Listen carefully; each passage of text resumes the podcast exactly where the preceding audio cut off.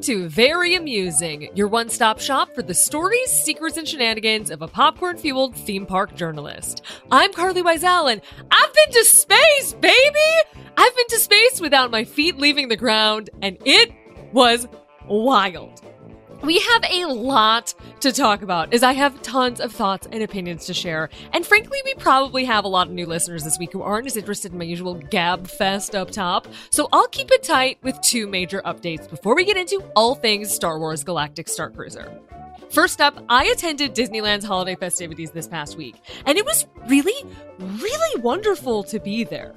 I was a bit hesitant considering how much I think about representation in theme parks these days leading up to Shreksember. Our month long dedication to theme parks is only legitimately popular in park character who's arguably Jewish, Shrek, but I had a great time. Disneyland Resort, I think, takes the crown when it comes to Jewish representation during the holiday season. Even if that godforsaken merchandise line of tea towels, much like the miracle of Hanukkah itself, will last for way, way, way longer than anyone ever anticipated. There were plenty of little nods to our holiday that made me feel included, which I outlined on my Instagram at Carlye Wisel this week, if you want to check that out. But all in all, I had a wonderful time. And secondly, Oprah just tweeted at me yeah, sure, whatever. It's not theme park news, and I'd usually leave details like that, or how I'm still sucking down about six episodes of Law and Order SVU a day. I'm obsessed with Carisi and Rollins, oh my god. Or how I started listening to Phoebe Bridgers and I don't hate it, even though it's sleepy. But yes, Oprah, the Oprah tweeted at me. Long story short, it's so weird. My fantastic sister in law co runs a fashion line who dressed Oprah for the Adele special this past weekend. And I tweeted about it, but didn't even tag our goddess herself, Oprah. And she somehow found my tweet and tweeted back and said how much she loves their clothes. As a Chicagoan, I gotta say, it's pretty hard to wrap my head around it, but it was absolutely glorious. Sorry to the uh, Palpatine stands? I don't know We've had to listen to all of that before we get into the good stuff. But with those life updates out of the way, we are free and clear to get into it when it comes to Star Wars Galactic Star Cruiser. I can't believe they let me flop around the great ship Halcyon for the sole purpose of telling you, yes, you, all about it, which I am so excited to do. I mean, I did lightsaber training and now I get to yell at you about it? How cool, right? So stick around. So much is coming up on this episode. I cannot wait to share it with you. So please get amped for our very special episode dedicated to all things Star Wars Galactic Star Cruiser. Hey y'all, Darius Rucker here. You know, a lot of people ask me, what inspires your music? And one of the big things is a strong sense of place. That's why I love my home state of South Carolina and want to share the awesome things it has to offer. From the beautiful mountains down to the sunny coast, it's got it all. Not to mention two of my personal favorites great golf and amazing food. Come see why I love this place. Visit discoversouthcarolina.com.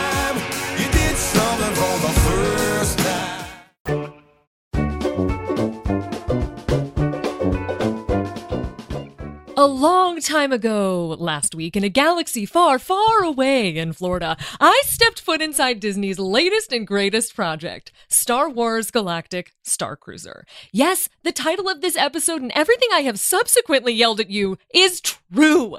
I've been to space. I ate some purple cookies, I hung out with Chewbacca, and floated back down to Earth with the sole purpose of telling you all about it. If you're listening to this like, ma'am, I thought we were internet podcast audio friends and you're out here keeping secrets from me?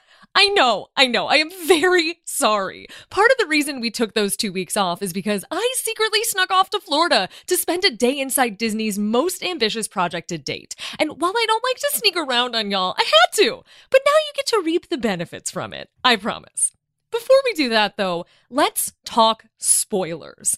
I know y'all will be worried, I would be too, and I'm here to lay it out plainly. This episode will be packed with details from aboard Galactic Star Cruiser, but I've planned it in a way where it's essentially spoiler free. Everything I'll be reporting on has, in one sense or another, already been announced. I'm just providing a deeper level of detail and information on what I've experienced firsthand. I'll be describing spaces, providing never before heard details, giving you a peek at what all that interactive storytelling you've heard about will actually be like, and sharing my opinions every step of the way. But the point of this episode is to enhance, not take away from or spoil your future journey aboard this ship. So if you are concerned, know from the top that you should feel free to proceed with listening. Sadly, though, if you're looking for some slideshows and videos to peek inside this spacecraft yourself, these are not the pieces of content you are looking for because, frankly, uh, they don't exist. We weren't allowed to shoot anything, film a thing, and weren't really given too many new images to share, which I gotta tell you is pretty perfect for us because yelling everything about this Star Wars experience you gotta know directly into your earbuds with no images just so happens to be what we do best. Galactic Star Cruiser's design and details are burned into my brain, and me and my notepad full of scribbles are going to take you on an audio journey through all of it the interactivity, the gameplay, the cabins, the characters, the top bunks, and even the food. So get excited. Strap on your resistance utility jumpsuit, grab a ration pack, and prepare for the jump to hyperspace because this is your first look at Star Wars Galactic Star Cruiser right here on Very Amusing. We begin with someone who is essentially the Yoda of this experience. Ann Morrow Johnson, executive producer and creative director at Walt Disney Imagineering, knows this place inside and out because she helped create it. I thought there was no better person to set the scene about where we are, when we are, and what exactly we should plan to do aboard Star Wars Galactic Star Cruiser. So she graciously stopped by to brief all of us on our potential future in space travel aboard the Halcyon.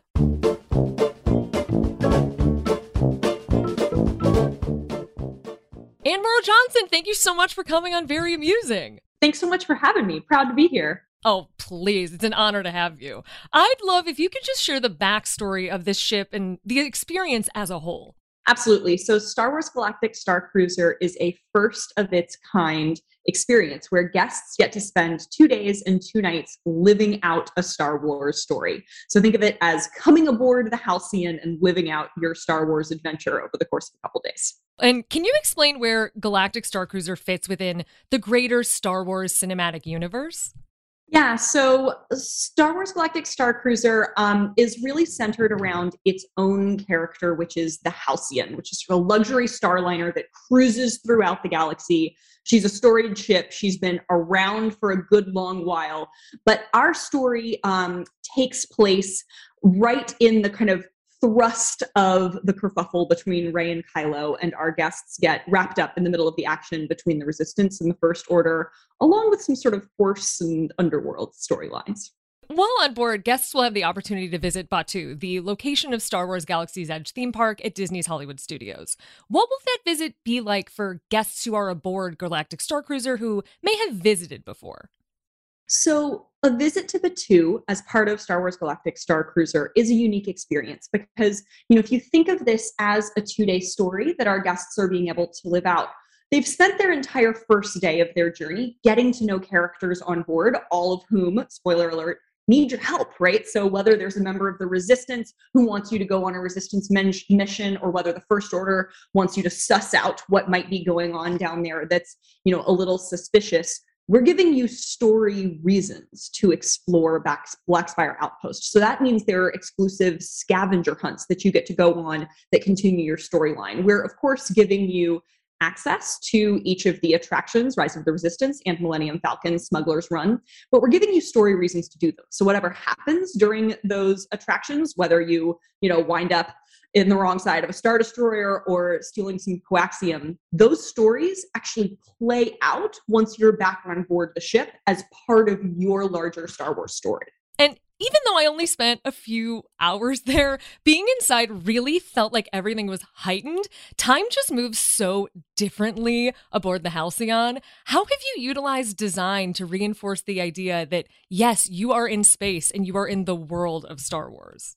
So everything that has gone into the design of the ship and the overall experience, whether that is kind of the physical spaceship that you're inside of, the galaxy far, far away that you're seeing out all of the windows, the you know characters that you meet on board the ways that you can interface with them and even like you know the food that you're eating is all reinforcing this idea of being in a galaxy far far away and giving you you know reasons to believe that you are taking your place in the galaxy.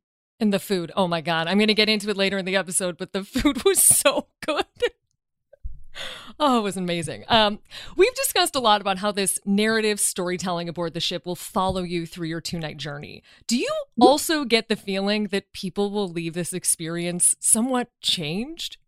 You know, I think it's it's really interesting. Something we've talked a lot about is you know, what guests put into this experience. I think it'll be really interesting to see what they then take away. Right. I think that one of the things that we hope is we're giving you permission to play, right? We're giving you permission to kind of take your place in the galaxy, see what roles you want to play out, who you want to help, and you know, kind of what scenes you will see, what actions you will take part of, and then ultimately how your choices affect your story and the broader kind of galactic story as you leave. I mean, I certainly hope that you give it your all and have the opportunity to kind of reflect on what that means for you on the way out. I learned a lot about myself in just a short few hours. I learned I'm very competitive and apparently lean towards the first order, which did not predict. so it's good to learn. It's good to explore these inner workings of tendencies. It's good.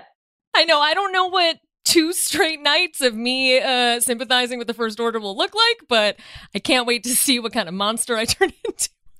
oh my goodness. Uh, I loved it. Uh, thank you so much for sitting down with me. I appreciate it. Absolutely. Thank you so much for having me.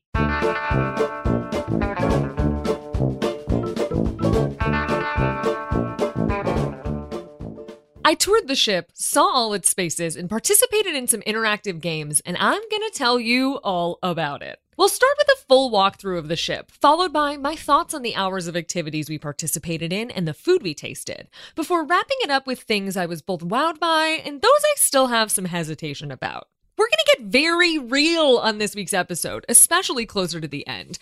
Because as much as the powers that be prefer I don't say it outright, I wouldn't be doing my job if I didn't acknowledge the elephant in the room that is the price. This experience is costly. That's not an opinion, it's a fact. And even for people who desperately want to go, the ambiguity stemming from a never before seen, entirely new type of vacation can make it that much more complicated to justify the booking or even decide if it's right for you and your family. And I get it. It's not an attraction, a ride, a theme park amusement, a hotel, or a cruise, but kind of all of that, kind of none of that, and still so much more. So, my job this week is to give you a better grasp of what Star Cruiser even is.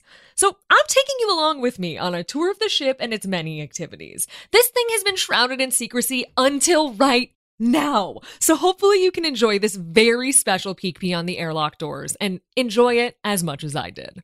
And with that, let's go check into our two night all inclusive stay on Star Wars Galactic Star Cruiser.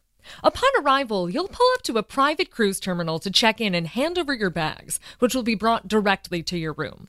All cars are valeted, which is a nice touch and allows you to jump right into the experience. The space is intentionally built to feel like you're not in Star Wars quite yet. Words they used were earthy and gritty, but it's essentially a concrete bunker to prepare you for your launch to space. From here, you'll proceed down a jagged concrete hallway to an arrival space where I believe you will be briefed on the upcoming journey before heading towards the cosmos. Personally, I don't know how I yet feel about this introductory moment. I was expecting something more sleek, maybe metallic and glass to welcome guests on a luxury cruise liner trip to space. But considering we walked through and didn't experience it in actuality, I'm going to reserve any of those judgments for later. Following that orientation, passengers will board a launch pod to reach Star Wars Galactic Star Cruiser itself. Now, we only peeked inside this launch pod, which is in essence a tricked out elevator with windows out onto space that will show you blast through hyperspace, soar towards the Halcyon, and see yourself connect up to it. If I had to guess, because again, we did not step foot inside this particular space, and that's truly all I know about it, I'd liken it to the entrance experience of Space 220 restaurant over at Epcot, but probably kicked up a few notches for a very special introductory moment. What's cool though is that once those launch pod doors slide open, you'll be right in the atrium of the Halcyon. And from the way it's positioned, that is going to be one heck of an opening moment.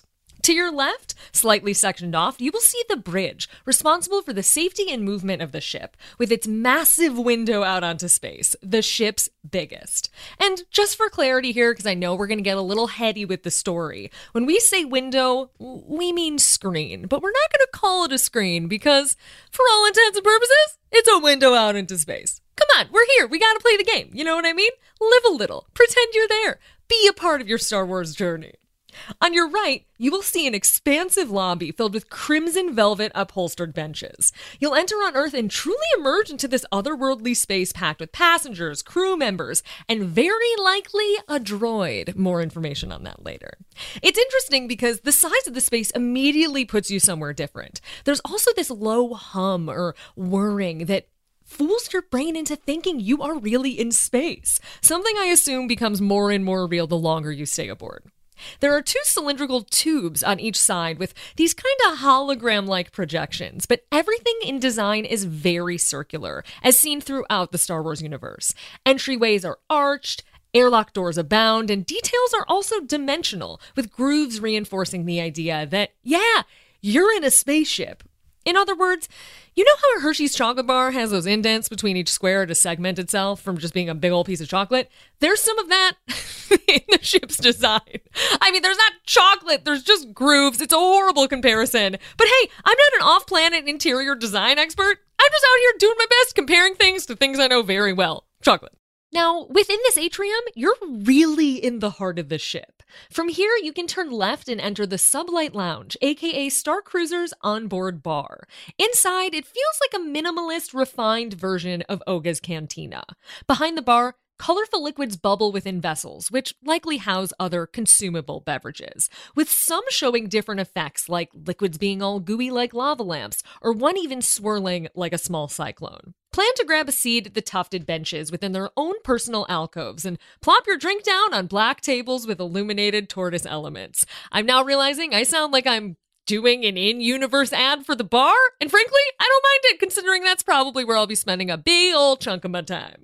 We saw but did not play the Holo Sabacc table within the space. And if you've been curious about how it works, I did happen to catch a glimpse at the panel of buttons on the way out, which I would compare closely to something like video poker. So it should be quite cool. Also accessible from the main atrium is the boutique slash gift shop just across the way.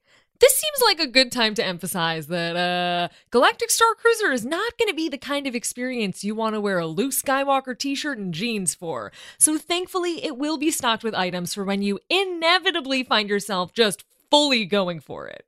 Before I toured the ship, I thought, I'll pack one outfit that's Star Warsy, maybe two, but I've since learned that the assignment is galactic chic, which makes dressing up in essentially the outer rim version of a gussied up snuggie finally possible. What a dream! Seriously, it is caftan o'clock aboard the good ship Halcyon, because if you were concerned about having to wear a costume costume, good news is you can fully rock robes the whole time. There are plenty of outfits for adults and children, including a kid's version of the captain's uniform, but the big draw is what they're calling their galactic black dress. It's this wholly customizable garment that can be worn with a cowl neck, a hood, little shoulder clips that double as embellishments. Essentially, it's classy, it's cool, and don't be surprised if the next cocktail party you attend back home has you looking like Laura Dern in The Last Jedi with all that cowl neck drapey goodness. There are some other outfits inspired by Amidala's clothes and a very cool kind of gray patterned cloak, which there are actually photos for. I'll post them online. But the big item you'll surely find yourself splurging on, the banshee or rose gold ears of this experience, one might say, are the headpieces. You can wear them with two long head tails or tendril appendages known as lekku, either long and dangling in the likeness of Twi'leks or shorter in face framing like that of the Togruta. Shout out to Ashley Eckstein, who is one of the few folks I toured the ship with, because seeing her, the voice of and true embodiment of the spirit of Ahsoka Tano, see these on shelf for sale was so delightful. Truly one of the highlights of the day to be in a Star Wars environment with someone like that. Oh, it was so special. Other items for sale will include cool minimalist jewelry and a line of in story souvenirs and clothing touting Chandrila Starline, the luxury travel outfitter behind Galactic Star Cruiser. But I'm going to go out on a limb here and mention that I also get the sneaking suspicion there will be some sort of a makeup application situation somewhere. Now, there's no word on a bibbity bobbity boutique in space or anything like that, but answers were a bit cagey as to how folks could get their entire face painted to live as a different species while aboard. So, uh, prayers for the housekeeping team on this resort who hopefully have a contingency plan to bleach all that blue out of the towels. The ship itself has four functional decks, and from there, we took the stairs down to an impressive cabin hallway that just seemingly went on forever. It's here that I realized there's really something unique about moving between the locations on this Star Cruiser. You're indoors, you're not moving, and you're not aided by the presence of a window portal, but still, even in a corridor, it feels very cruise like to move between these spaces. Galactic Star Cruiser's cabins, or in plain speak, hotel rooms are located on a few different floors. But this was one of the things I was most excited to share with you because we actually got to step inside a room and they feel so cool in person. The interiors are impeccably done. The window out into the galaxy looked great, which, if you remember from our interview with Sarah Thatcher in the Disney World 50th anniversary episode, it'll reflect whatever is happening up on the bridge in your own room. That is, unless you opt to cover it with a window shade at nighttime, a delightfully tactile addition. In lieu of a desk, a small table can be pulled out beneath, as well as two small stools. And while the rooms aren't that roomy, specifically in reference to the space between the standalone bed and those built in bunk beds, they more importantly sell the theming, which to me is preferred. We also had about 12 or 13 people in there during our tour, and it was fine, so take that as you will. We may have only spent about two to three minutes in that room, but never fear, I still got myself up into the top bunk. Yep, me in a tight pair of jeans, frightened I'd rip them open and expose my butt to a hotel room full of journalists, climbed the ladder to the top bunk, and it was heaven. It was heaven! It was heaven. If you're worried about adults fitting inside, just know that a six foot tall reporter who was with us got inside the lower bunk comfortably and easily. The mattresses in there are a bit thinner, but it's worth it to feel like you're sleeping in a little space capsule of your own. Sitting in that top bunk wasn't the first time I felt transported or otherworldly during our time aboard. I wish we had more time to explore on our own, but I even spotted two buttons on the doorframe as we exited the room. I think perhaps maybe indicating a housekeeping request by way of a droid symbol, which is, ugh, delightful. Those small touches were so smart and seen throughout the ship, with my favorite example probably being a sign on the back of the restroom stall in Aurebesh. No English translation, just Aurebesh, confirming the native language of this one of a kind location. Other spaces on the ship include a climate simulator that mimics the weather on Batuu, aka a small corner of the ship with access to fresh Floridian air for if it's all too much. The transport dock for when you take your journey into Disney's Hollywood Studios, and an engineering room, which shows its purpose further on into the experience's narrative. But Perhaps I've buried the lead here because we got to experience lightsaber training aboard the ship. Not yet in its final form, we were given a pretty rudimentary look at what happens, kind of like if Savi's workshop, where you build custom lightsabers at Star Wars Galaxy's Edge, took away the show elements or effects. It was clearly holding back on some of that magic, so it's tricky to give a full opinion, but I won't lie, I did not walk away loving it, which concerns me because I know this is one of the core experiences people are looking forward to aboard the Halcyon. We rotated groups of four facing what my rudimentary Star Wars knowledge would call a training remote, which here pops onto the wall and doesn't float freely like in the films. In multiple rounds of training that increased in speed and difficulty, our group rotated between wielding lightsabers as well as larger shields, which are going to be perfect for kids who may struggle with the accuracy of a saber, since it's open to guests age 7 and up. In order to not spoil the experience for future attendees and listeners, I will hold back on specifics, but we began our training by aligning our lightsaber up with a point of light in various directions, and then graduated to target practice by way of channeling the Force, with plenty of hints along the way. The further we progressed, the more real it felt, transitioning from using the saber to find the blast to letting the blast find you. The lightsaber you'll use functions similarly to those sold in Galaxy's Edge, the really good ones. But embrace yourself for this. It is not the version of lightsaber we've all been drooling over from those many promotional videos that have been shared online. You know that wildly impressive saber whose blade actually comes out of its hilt that was first introduced by Josh D'Amaro and later seen online held by Rey? The one we've all been dying to witness in real life that really, truly looks like Star Wars? We didn't get to see it on this trip, and we didn't get to touch it either because lightsaber training aboard the Halcyon will use a more standard lightsaber. It sounds like that super special one that belongs to Rey will stay with Rey, meaning we're unlikely to be able to play around with it ourselves while on board, even if we do get to see it. And this is where we start to get into the pickle of it all. That I'm tasked with evaluating experiences to you that are not completely done and that I myself have not completely seen. With an attraction, it's pretty doable, but with a somewhat intangible experience rooted in decades of films that, despite your age, you have nostalgia for, it is not easy. So while I don't want to write off lightsaber training entirely, I do think it's worth noting at this state in the game that you may want to adjust your expectations accordingly. On the other hand, there was one experience aboard the ship that I didn't anticipate would blow me away, and did. The food!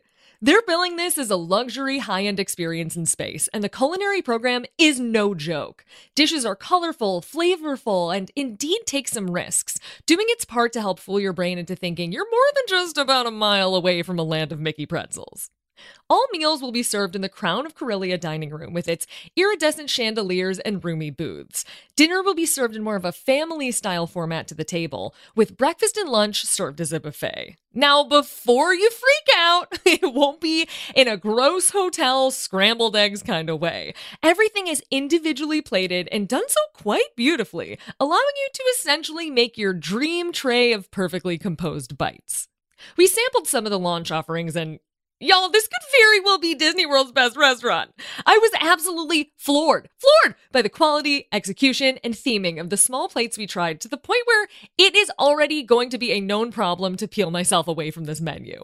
Dishes oscillate between straightforward, like a salad of couscous, romanesco, a kind of broccoli, and champagne vinaigrette, to as Star Warsy as it gets, with a purple colored ube potato bread served with bantha blue milk butter. Yeah, butter made from the fruit flavors of the blue milk in Galaxy's Edge. This place is going for it. For kids, there's a bubble waffle that hides a secret. The secret is essentially a one bite grilled cheese served with dunkable creamy tomato sauce. And for bigger kids, buckle up because I had one of the best bites I've ever had at Disney World.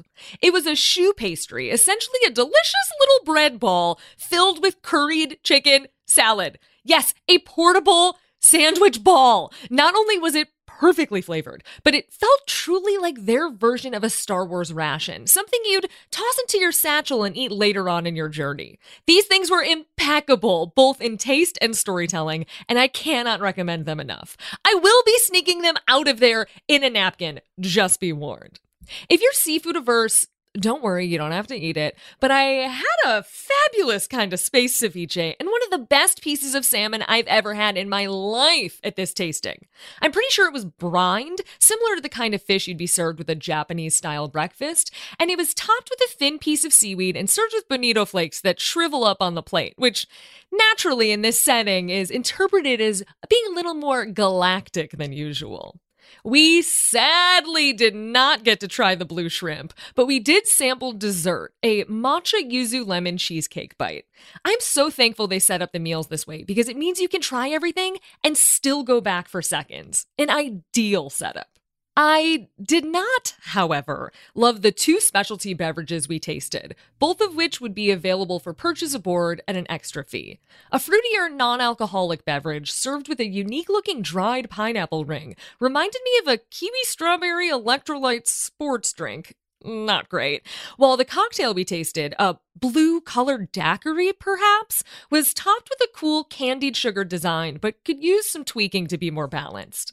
I speak so vaguely because this portion of the visit was very top level. Despite my trying, I don't have names of dishes, ingredients, flavor profiles, Nothing. I mean, when I asked for further clarification about that first beverage, I was told it was made of fresh squeezed muja fruit, which isn't real. So you can imagine how fun it is to report on facts when everything is set in the wider world of a make believe space opera. I know specifically when it comes to food, people have loads and loads of follow up questions, which you know me, I will always get answered for you. But this was not that trip. Rest assured, if I'm ever allowed back on board, I will get you and your family every detail you need. And if your fear right now is that you or your kids are picky eaters, they will have something for you, either on the menu or off. So don't let that affect your future plans. We're going to take a quick commercial break, and once we're back, we're getting into the big stuff the real entertainment, the characters, the gameplay, and what it was like to be a participant in the drama heretofore only seen within a galaxy far, far away.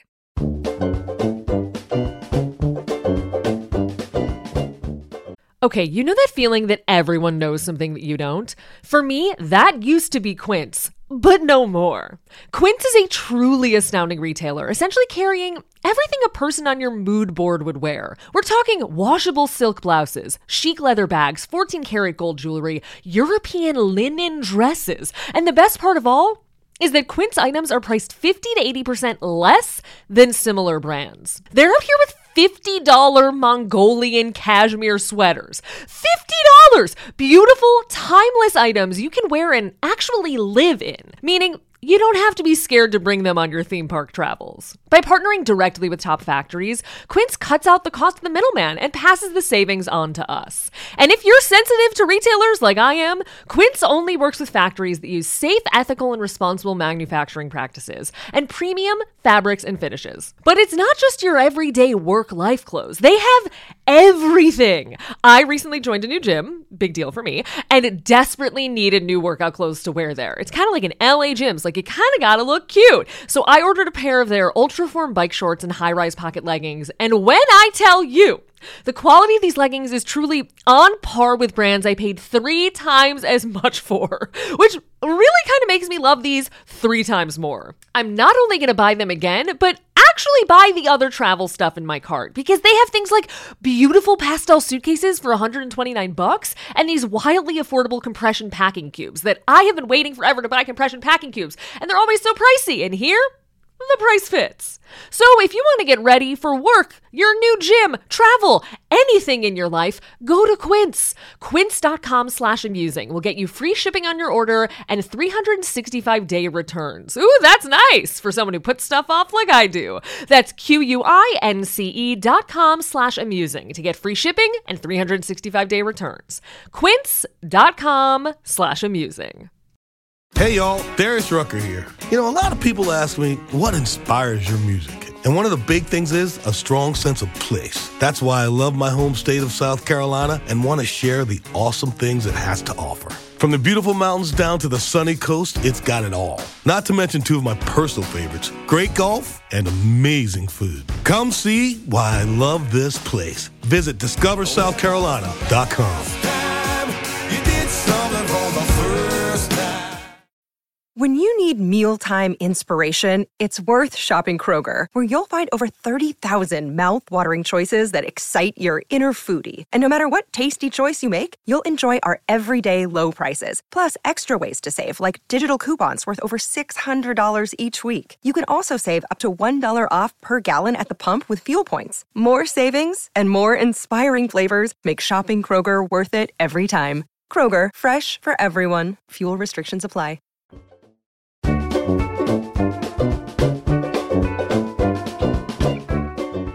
Now that we've familiarized ourselves with Star Wars Galactic Starcruiser, let's get into the good stuff.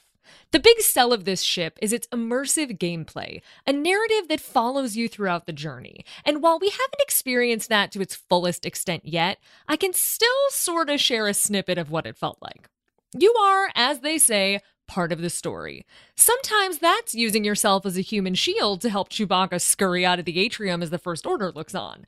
Other times, it involves learning how to protect, defend, and arm the ship during bridge training, an essential activity with stations mimicking retro arcade gameplay in order to practice tasks like grabbing objects outside the ship and blocking missiles. If I sound vague, It's because I got so wrapped up in the gameplay that I don't even remember the station names, which should really tell you something. I was there to report and yet was so focused on this work that I have no other words to offer about the four stations we rotated between. That's how into it I was. Still, so much of what sets this experience apart is intangible. Where it thrives is its immersion over time, something that cannot at all be replicated during a short press visit. I can tell you I had fun chit chatting with characters in the atrium and immediately finding myself drawn towards the dark side. Extremely unexpected, but I can only dream of how it'll feel to spend three days inside that moment, giving a wink and a nod to the First Order Lieutenant Harmon Croy whenever I pass him on the stairs or at breakfast, knowing that I'm secretly working for him. A sign of good things to come, though, is that I did see examples of this within our first few hours. Crew members and characters worked so hard to remember people's names near immediately and even called upon them later. Friend of the podcast, Amy Ratcliffe, who discussed secrets of Star Wars Galaxy's Edge a couple months back, was personally called upon to helm the ship and throw us into hyperspace during a dramatic moment against a known enemy, wink wink, after proving her allegiance while we all mixed and mingled at the ship's welcome party earlier that day. There are a few characters who operate the Halcyon and therefore are embedded within all the activity aboard the ship. Activity that spills out into entertainment and gameplay and just simply saying hello to cruise director Lenka Mok when you pass her on a lower deck. An early favorite is Sammie the mechanic, a bumbling sweetheart who will certainly bond with all the kids aboard the ship as he leads them between sneaky resistance activities, and Captain Keevan, who leads us calmly when things are good and does her best to help us when they take a turn for the worst. We spent about three hours aboard playing different games and experiencing the ship in a way we might do as true guests, and the games are nothing if not accessible. It all skews a bit young, some for better and some for worse. The engineering room, for example, which I mentioned earlier, has these cool escape room like qualities. And while we didn't use that space to its fullest extent in a true show scene while there, I still enjoyed solving the puzzles. But anticipate those activities are likely going to be best for younger kids and tweens who have a lot of energy to get out. The bridge, however, where most of the in person gameplay will happen, was excellent. Different consoles with knobs and buttons to twist, turn, and pull allowed for what seemed to be straightforward, perhaps simplistic gameplay, but it automatically adjusted to your difficulty level. That was a brilliant touch, making it equally fun for a group of friends or a parent who's there with their young child. They even brought out these unfinished boxes for kids to stand on and play, so they're already prepared to welcome guests of all ages. I was perhaps most shocked by my own response to it all. I am not a competitive person, but something about being there, staring out into space, being given a task with a real purpose, I lost myself in it. I don't know, I don't usually love games, but I was all in. Only there for an afternoon, I still saw myself behaving in ways I hadn't predicted. I know that steering a vehicle in real life is more complicated than matching switch patterns or doing target practice on a massive screen full of stars, but it still won me over completely. Part of what was so enjoyable aboard the Halcyon, and particularly with that experience, was that I wasn't on my phone for it, even while I was taking notes. I'm not sure how that'll play out in reality, as paying guests will surely be filming what's happening throughout their trip. Tactile activities like that, though, really focus you in, even if a lot of the storytelling on a personal level will be done through messaging on the Play Disney Parks app, which exists on your phone. All in all, Starcruiser's pretty great. It's not what we're used to, but I think you're gonna love it. Still, though, that doesn't mean it's a perfect experience. Again, we were given an abridged version of this day, but my main concern today is that for this thing to really take off, it needs to feel like you're truly off planet. They've done it with design, they've accomplished it with food, but they really need to nail it by way of the ship's occupants. My key issue with Star Wars Galaxy's Edge theme park land, which has been echoed by many of fans, is that there is next to no alien life on Batuu. What makes Star Wars Star Wars, beyond its literal backdrop, are the intergalactic species that move throughout these bustling spaces.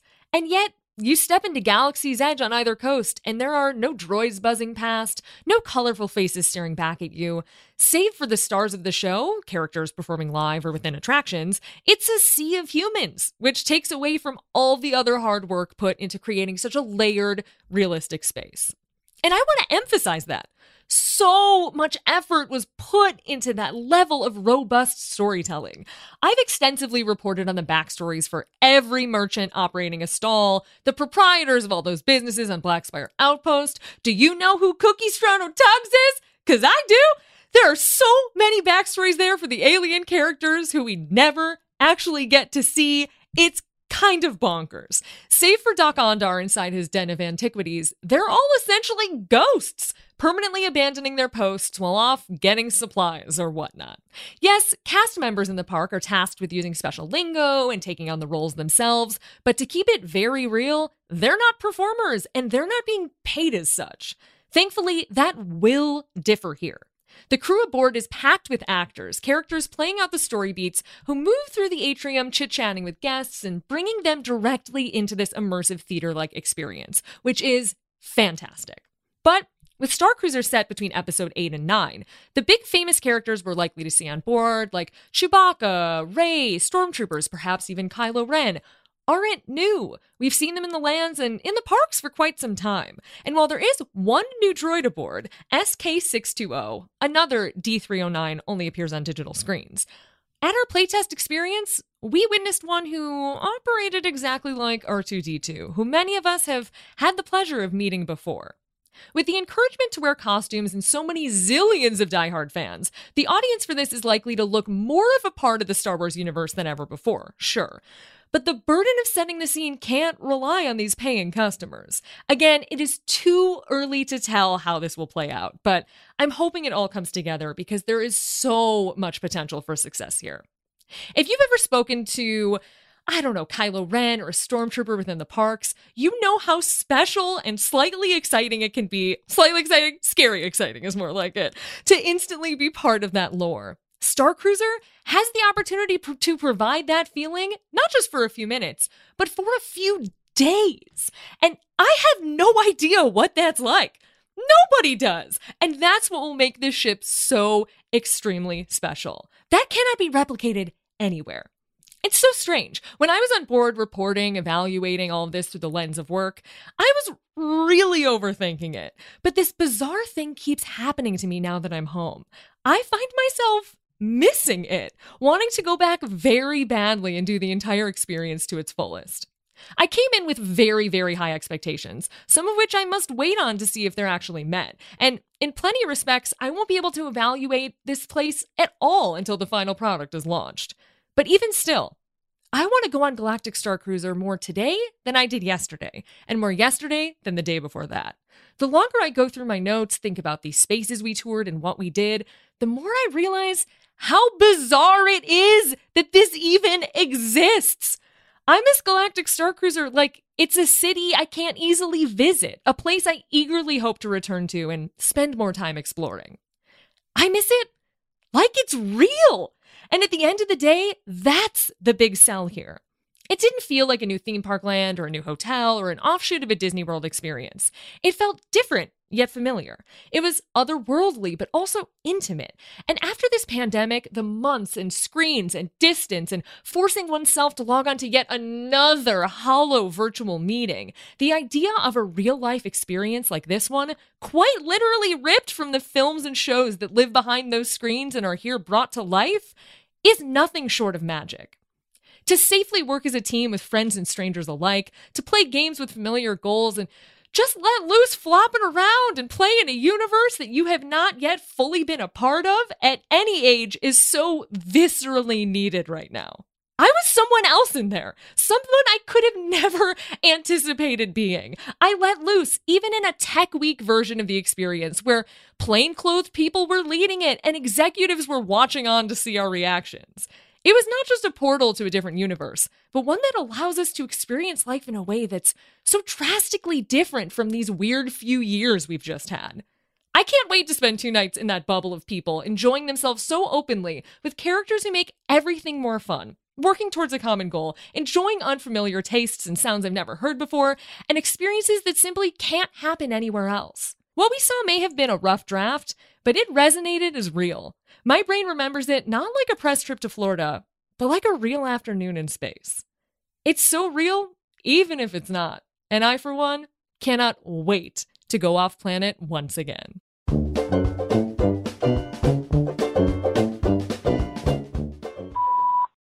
Carlye. My name is Courtney. I'm calling because I'm just listening to the Robin Lopez episode, and I had to call in and say that um, actress Busy Phillips credits uh, the hot Robin Hood box for her sexual awakening um, on like her podcast and a few other places. So I don't think he's the only one. Um, a lot of us think Robin Hood is hot, and, and I've heard other celebrities say it. So just trying to get trying to back him up a little bit. Love the pot.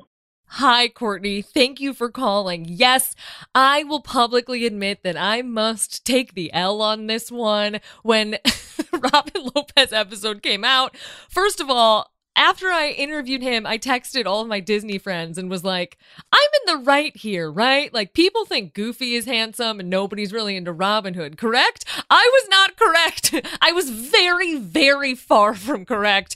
Everyone agreed that Robin Hood is apparently hot. Again, I don't see it. He's a cartoon fox, not my type, but nobody, I'm talking goose egg. Like, absolutely nobody I spoke with saw the charm behind Goofy's eyes. And I'm telling you, I talked to reporters, I talked to influencers, I talked to just friends who love Disney. Nobody was with me. They were hanging me out to dry. So, after that, once the episode came out, everyone agreed. Everyone agreed that Robin Hood is the choice, except for I believe Bill Farmer, the voice of Goofy, who tweeted at me. So, you know, it's me and Goofy in a corner just forming our own club, which I'm very cool with because, again, I think he's handsome. I'm okay to admit it. He's tall and he's fun, and you know you're going to have a good time. Robin Hood, I don't know, he's apparently a socialist or he's into crime, depending on how you look at it. I haven't seen the film in a lot of years, so I'm going to have to rewatch it. Um, in hopes of uh, thinking he's hot, which is also kind of twisted. So I'm not really looking forward to that film experience. But I am going to listen to Busy's ep- episode of her podcast because I heard from a few people that she does indeed have a thing for Robin Hood. And apparently everyone but me does. So uh, maybe I was watching too much Power Rangers. I'm not sure what was going on in my childhood. I'm sure next week we will have a phone call from my mother about it, so I'll be sure to play it then. But really, I. I, I support all of you. I see that I was incorrect. I apologize for my transgressions, but I'm, I'm still a goofy gal through and through. Sorry. Sorry. Until Robin Hood has the jokes and the yuck yucks, I'm Team Goofy, baby. Team Goofy. Hi, Carlye again. Just here to interject and let you know that I was 100% right because my mom left a voicemail on the actual Robin Lopez episode. Don't even need to wait another week of her evaluating the different men in discussion and offering her own take. So stick around till the end of the episode for that because, wow, uh, everyone is in on it and nobody likes Goofy. Ay, ay, ay. Hi, Carlye. It's Kelly. Um, I was just watching some footage of the new Disney After Hours holiday party, um, of the parade specifically. And after the princess float, it looks like there are two um, dancing teddy bears that look not exactly like, but pretty close to Duffy and ShellieMay. Does that mean that they are Duffy and ShellieMay? Are they now in a parade in the park? Um, that might be worth the very high cost of admission to this party. Um, love the podcast and I miss you and I hope you're doing well. Um, hopefully you can solve this mystery. Thanks. Bye. Hi, Kelly. I raced to YouTube to see this video, which I'll put a link to in the comments, and burst out laughing because it is uncanny valley in terms of teddy bears. So you are correct. There are two true teddy bears, like Santa's workshop style toys teddy bears dancing their way down Main Street, USA, and Mickey's Once Upon a Christmas Time parade at Disney Very Merriest After Hours party at Walt Disney World's Magic Kingdom. Whew, that's a lot of words. So let me just break that down in normal terms. This parade, which typically runs at Mickey's Very Merry Christmas Party, a ticketed annual event in Florida, is now running at this year's version of that event, Disney Very Merriest After Hours. The parade is new in the sense that it's different from before, but Unfortunately, my understanding of it is that it's more of an abridged version because it omits a few of the scenes that were previously in place. So that is the key difference between years prior. The full version of Mickey's Once Upon a Christmas Time parade has been around for a bit, but I went back to a video of it from 2009 and it also had those pretty traditional teddy bears. They wore different outfits, but they were quite similar to the ones in this year's version. So I think the teddy bear mystery here is just some regular old bears. However, you are on the right path because Duffy did used to be in a Disney holiday parade. He was featured in the 2011 and 2012 version of a Christmas fantasy parade at Disneyland Resort. Thank you to whoever maintains that Wikipedia page. Sitting out in front of the first float in an adorable little Santa outfit. Now he is replaced by a regular teddy bear. I don't know why. I don't know why they couldn't have just left Duffy there. Like, like uh, they're not going to sell merchandise of a regular teddy bear that's not a Disney character like Duffy. But alas, those are not my decisions, so I will stay out of it. So, in the end, you had great instincts, but I think rightfully so that all bears remind you of Duffy, and all bears should be Duffy. So I am in full agreement with you there. Thanks so much for calling. Hey Carlye, it's Jill. I'm Disney Girl Beauty on Instagram, and I was just calling because I'm super excited for Shrektember round two, all of that good stuff for Hanukkah. Um, but I also wanted to let you know that while it's not technically in a theme park, um, Tim Burton's Corpse Bride is actually based off of Jewish folklore. So while it doesn't have any theme park incorporations, I thought it'd be cool just to give that little shout out. Um, not Hanukkah related, but we could try to sneak it in there just as much as Shrek maybe. Um, so yeah, I hope you're having an awesome holiday season and I'll talk to you soon. Wait, what? I have never heard this before. Thank you so much for calling in and letting me know because it is absolutely true. You are 1000% correct. Apparently, The Corpse Bride is based on a, a, Russian Jewish folk tale. I need to dive more into this because I also haven't seen this movie in a hundred thousand years, but I am dying to rewatch it now. I'm a huge Laika, is that how you pronounce it? Laika, the uh, stop motion animation studio behind the film. I love their work. Granted, this film does have Johnny Depp at the helm, who I try desperately to not support because of his actions, but I might have to rewatch this just because there is so little Jewish representation. And eh, I, I'm happy to welcome this into the Hanukkah fold. If The Nightmare Before Christmas can be a Halloween and a Christmas season movie, Corpse Bride could be our Hanukkah film. Now, don't worry. Don't worry, Shrek's heads. We are still going deep on Shrek this year and every subsequent year until we get him in a Hanukkah sweater at one of the Universal theme parks, yada, yada, yada, literally. But I would love to have more stuff to enjoy during the I mean Hanukkah's a week long, but we can stretch that baby out. I'm definitely going to watch this and let you know what I think. Thank you so much for calling and letting me know about this because we have so few films. Again, we have Kronk, we have Shrek, and I guess Corpse Bride and the Rugrats special and the new Rugrats special. That's mostly it. So uh, I I can't wait to watch this again. Thank you so so much. That's our show!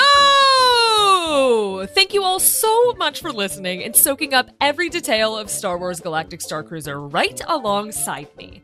You can keep this steady stream of fresh episodes very amusing going on your phone and devices by subscribing to us at Apple Podcasts or wherever you like to blast your pods.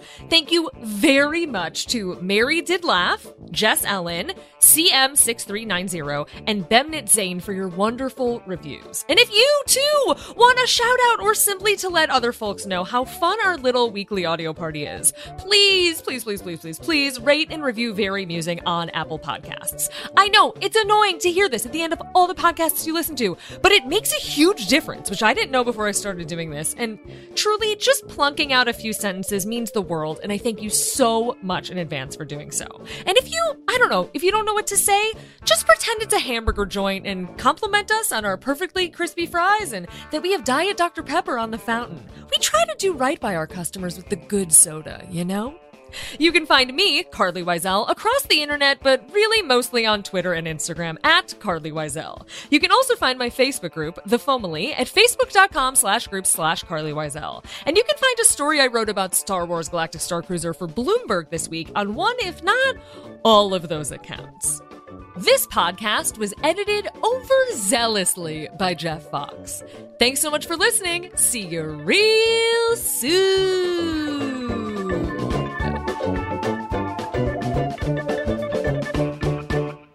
Hey y'all, Darius Rucker here. You know, a lot of people ask me, what inspires your music? And one of the big things is a strong sense of place. That's why I love my home state of South Carolina and want to share the awesome things it has to offer. From the beautiful mountains down to the sunny coast, it's got it all. Not to mention two of my personal favorites great golf and amazing food. Come see why I love this place. Visit discoversouthcarolina.com. When you need mealtime inspiration, it's worth shopping Kroger, where you'll find over 30,000 mouthwatering choices that excite your inner foodie. And no matter what tasty choice you make, you'll enjoy our everyday low prices, plus extra ways to save, like digital coupons worth over $600 each week. You can also save up to $1 off per gallon at the pump with fuel points. More savings and more inspiring flavors make shopping Kroger worth it every time. Kroger, fresh for everyone. Fuel restrictions apply. Hey, honey, it's mom. Robin Lopez from Orlando Magic. This is so exciting. Who loves Disney as much as you? I didn't think there was anyone possible. Robin was so much fun. I enjoyed all of the great and fun stories you guys between the two of you. It was so much fun to listen to. And the one thing that stuck in my mind for Ben is that I can see you marrying Goofy. I was cracking up. And then Robin saying that Robin Hood is hot, that I was dying. It was so funny. Maybe it's because they have the same name. I don't know. Maybe they're both hot. I don't know. But my choice would be Flynn Rider because he is darling. But I did love the most because you know I am a Duffy fan. But I loved when you guys were talking about Duffy and ShellieMay, like they're dating or not dating. Like it was so great. And like, why aren't they dating like Mickey and Minnie? That was so much fun. I loved it so much. So I just want to tell you that you did mention in the commercial again about me dressing you up as Bride of Frankenstein. I just want you to know it was the cutest costume and nobody was dressed like that. And they were all princesses. But I plan on finding that picture. That's my job this week and posting it for Halloween. So I just want to say, great, great, great episode. I enjoyed it. I laughed and I love you so much. Great job, honey. Call me. Bye.